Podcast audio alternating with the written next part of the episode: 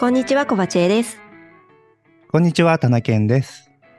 テクテクラジオは仕事の合間にするようなゆるい雑談を配信するポッドキャストです。今週もよろしくお願いします。よろしくお願いします。はい。では、エピソード110やっていきたいと思います。はーい、やっていきましょう。はい。今回はちょっと小粒なネタをいろいろ話していけたらいいなと思っております。はーい。ちょっとね、いつもテクテクラジオを聞いていただいている方は、もしかしたらお気づきかもしれませんが、私たち二人とも鼻声です。そうなんですよ。なんかね、喉が、僕昨日から鼻水とね、喉がね、おかしくてですね。やうんなんでばい。鼻をすするという音とかがね、ちょっと入ってしまうかも、うん、しれないんですが、お聞き苦しい中、聞いていただいたら ありがとうございます。あの、あ直す、止める手段がちょっとないので、そうそうそう。はい。いやー、それでもはい、ダンケンさん、うん気をつけてくださいね。私、はこの前、同じように、ちょっとなんか喉とか鼻とか調子悪いかもって思ってたら、実はインフルエンザになりました。あー、インフルエンザか。そう、インフルエンザになって、すごい高熱出ましたね、私。あ、本当に熱もしっかり出たんですね。そう、30、40度近く、39度南部みたいなやつが出て、うん、で、私、意識がある中だと、初めてのインフルエンザだったんですよ。うーん、初めて、すごい珍しい、珍多分珍しい。みんななってるはず。ね、そう。大体みんななってるけど、私なったことなくて、病院に行ってインフルエンザですって言われた時に、うとうんとうインフル、私もインフルエンザにかかったかって気持ちになったんですけど、すぐ熱下がりました。ああ、それは良かった。えそれはお薬を飲んでっていうことですか？ですです。うなんか、ね、あの、ゾフルーザっていううん薬、抗インフルエンザ薬っていうのを処方してもらって、うんそれを飲んだら、どれくらいだろうもうなんか数時間で39度台が37度台ぐらいまで下がって、うーん。えめっちゃすごって思いました。えー、初めて聞いた。あれ？インフルエンザの薬よく言われるのってなんだ？タミフル？そうそう、タミフルね。タミフルが有は名ですよね聞いたことある。うんうん。うん。そう。で、私もタミフルとかなのかなって思ってたんですけど、うん、なんか今はゾフルーザっていうめっちゃ強そうな名前のくる薬が出てるらしくって。うーん。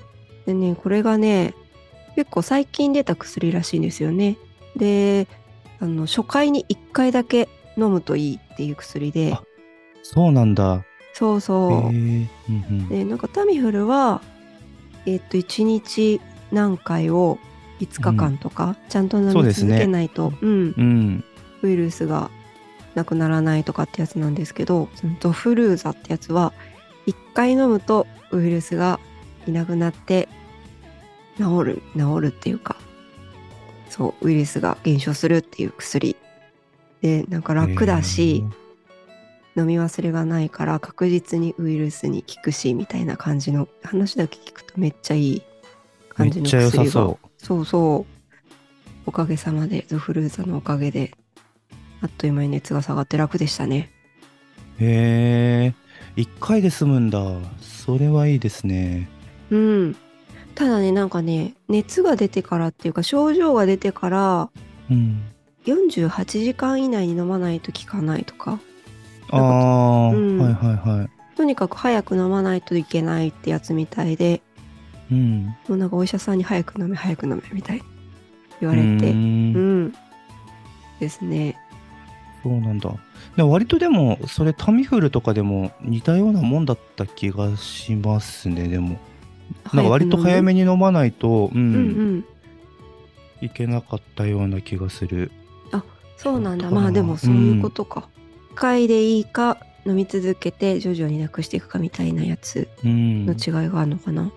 うん、かもしんないですね。うん。へえ。ただね、なんかね、あまだ新しいお薬っていうことで、なんか予防的に投与するみたいなやつは認められてないっていうのと、うんあと薬のお値段がちょっと割高っていう、まあ、デメリットというか特徴があるみたいですねゾフルーザは。うんうんなるほどね。まあでも1回でね済むっていうのは本当大きいですね。うん、確かに。はい。いいね。なるほど。インフルエンザ僕もよくうん。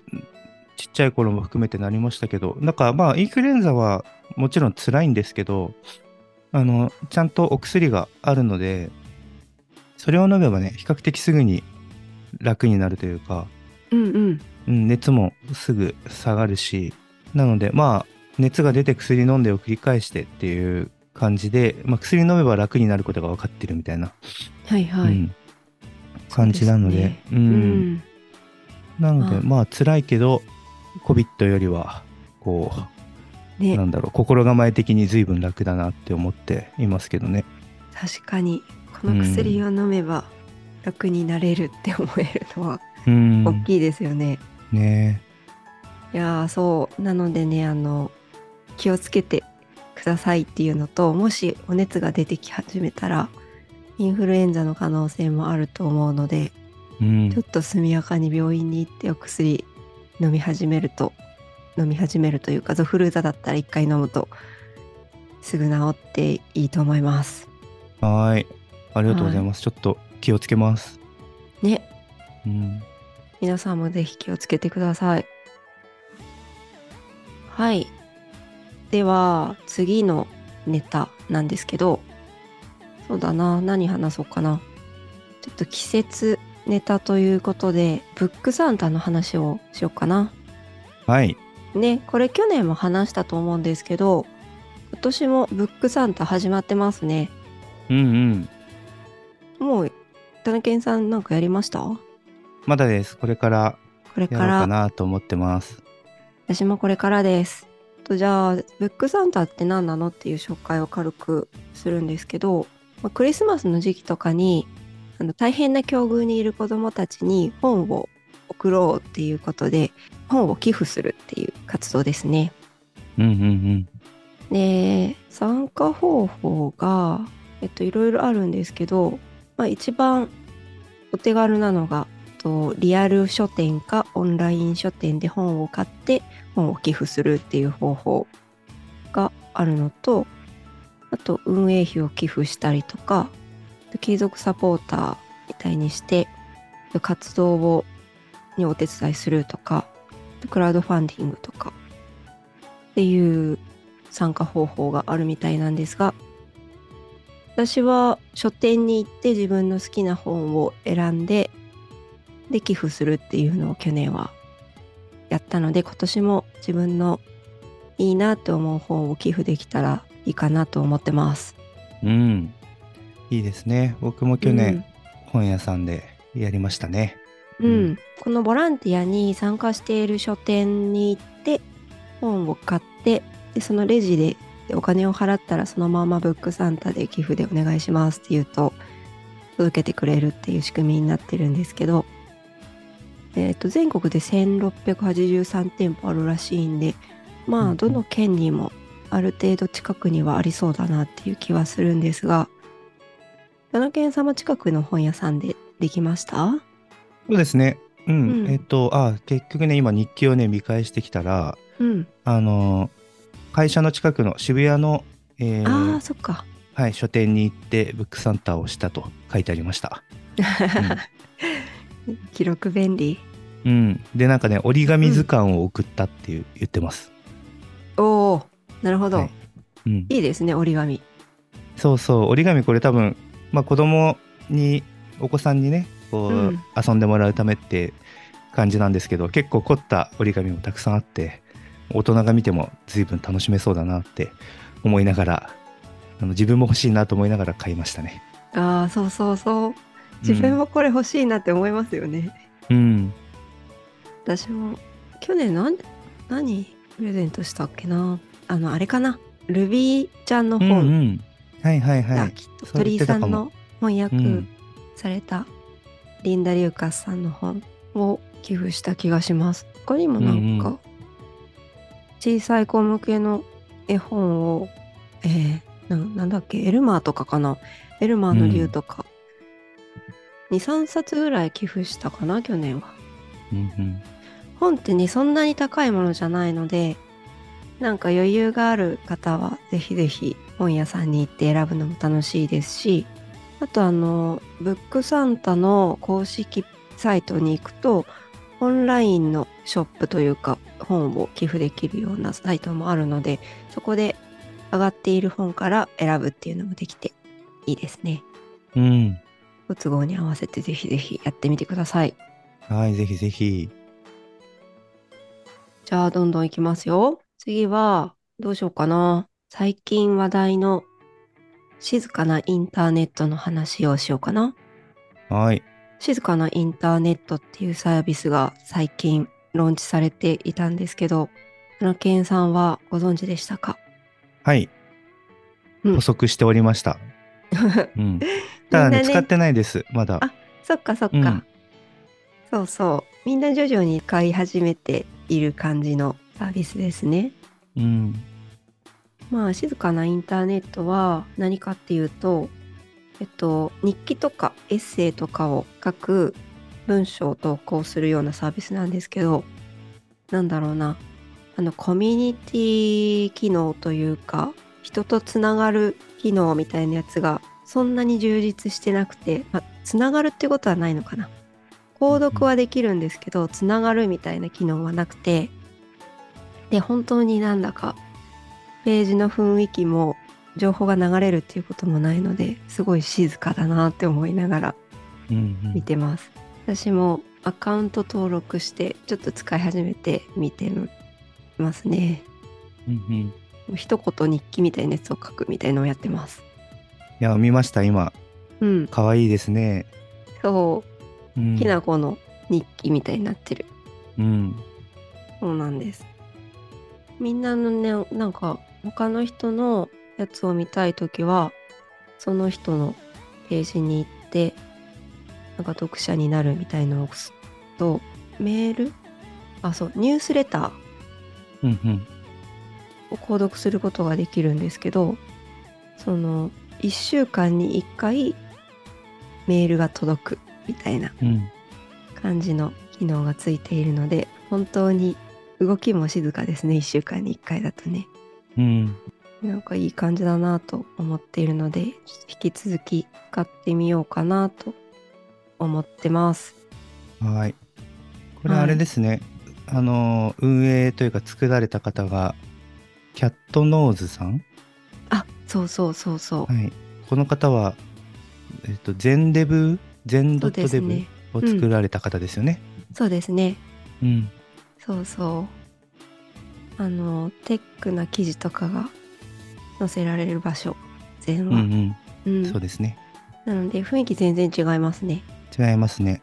うんで、なんか、そう、そのキャットノーズさんが、この静かなインターネットの運営方針っていうのを、ご自身でこの静かなインターネットの中に記事をね、書いてるので、ちょっとそのリンクもね、あの、貼っておきました。おありがとうございます、はい。うん。なんで、コミュニティにはしませんとか、うん、コミュニティにはしませんっていうのはすごい特徴的かもしれないですね。うんうん。なんか書かれている内容をちょっと読み上げると多くの投稿サービスは成長するにつれてよりユーザー同士のつながりが増えるようにとコミュニティ的な機能を増やしていきます。しかしこのサービスはコミュニティにはしません。自分の空間と他人の空間が区切られている少し物足りないけど落ち着く場所にしたいと思っています。っていう風に書かれてますね。うん。うん。なるほど。いや、そう。他でね、SNS たくさんあるんで、ここはそういう静かな場所として使わせてもらえるのいいですね。うんうんタノケンさんは、もう日記は Scrapbox でつけられているから、あんまし、そうですね。うん、うん。なんか、僕にとっての静かなインターネットは Scrapbox なんですよね。そうですよね。 Scrapbox もうん結局、コミュニティとかじゃないですもんね。そう。なんで、それぞれが、それぞれ思うままに、うん、書いてるっていう感じなので、うんうん。うん、っていうのとやっぱ Scrapbox はあのなんかリンクがたくさんつながっていくっていうのがもう僕にとっての資産になってしまっていてうん。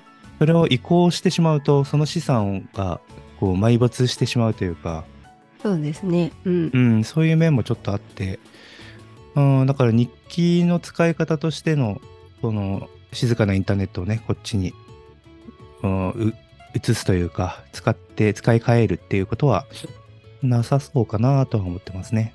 うんうんう。うんん。まあなんかでもニュースレターみたいな、うん、使い方でやってもいいかなと思いつつ、はい、どうしよう。かなというところですね。確かに。うん。ニュースレターを書く代わりに、ここに書いて、なんかニュースレター機能を使ってうん。使わせてもらうみたいのはありですね。うん。あれですね。で、なんかうん僕はまだ触ってないですけど、あの、使い心地とか、なんかエディターの感じなのかな？なんかすごく心地よく使えたっていうふうに言っている人が、まあ、どう知り合いとか同僚にいて、うんうん。で、なんか、そういう体験っていうのは、あの使ってみないとわかんないので、うん、使ってみようかなというのはありますね。うんうんうん。うんそうですね。そうかも。まあ私そんなに書いて、1行ぐらいしか書いてないから、書き心地も何もみたいな感じなんですけど、うん今のところ。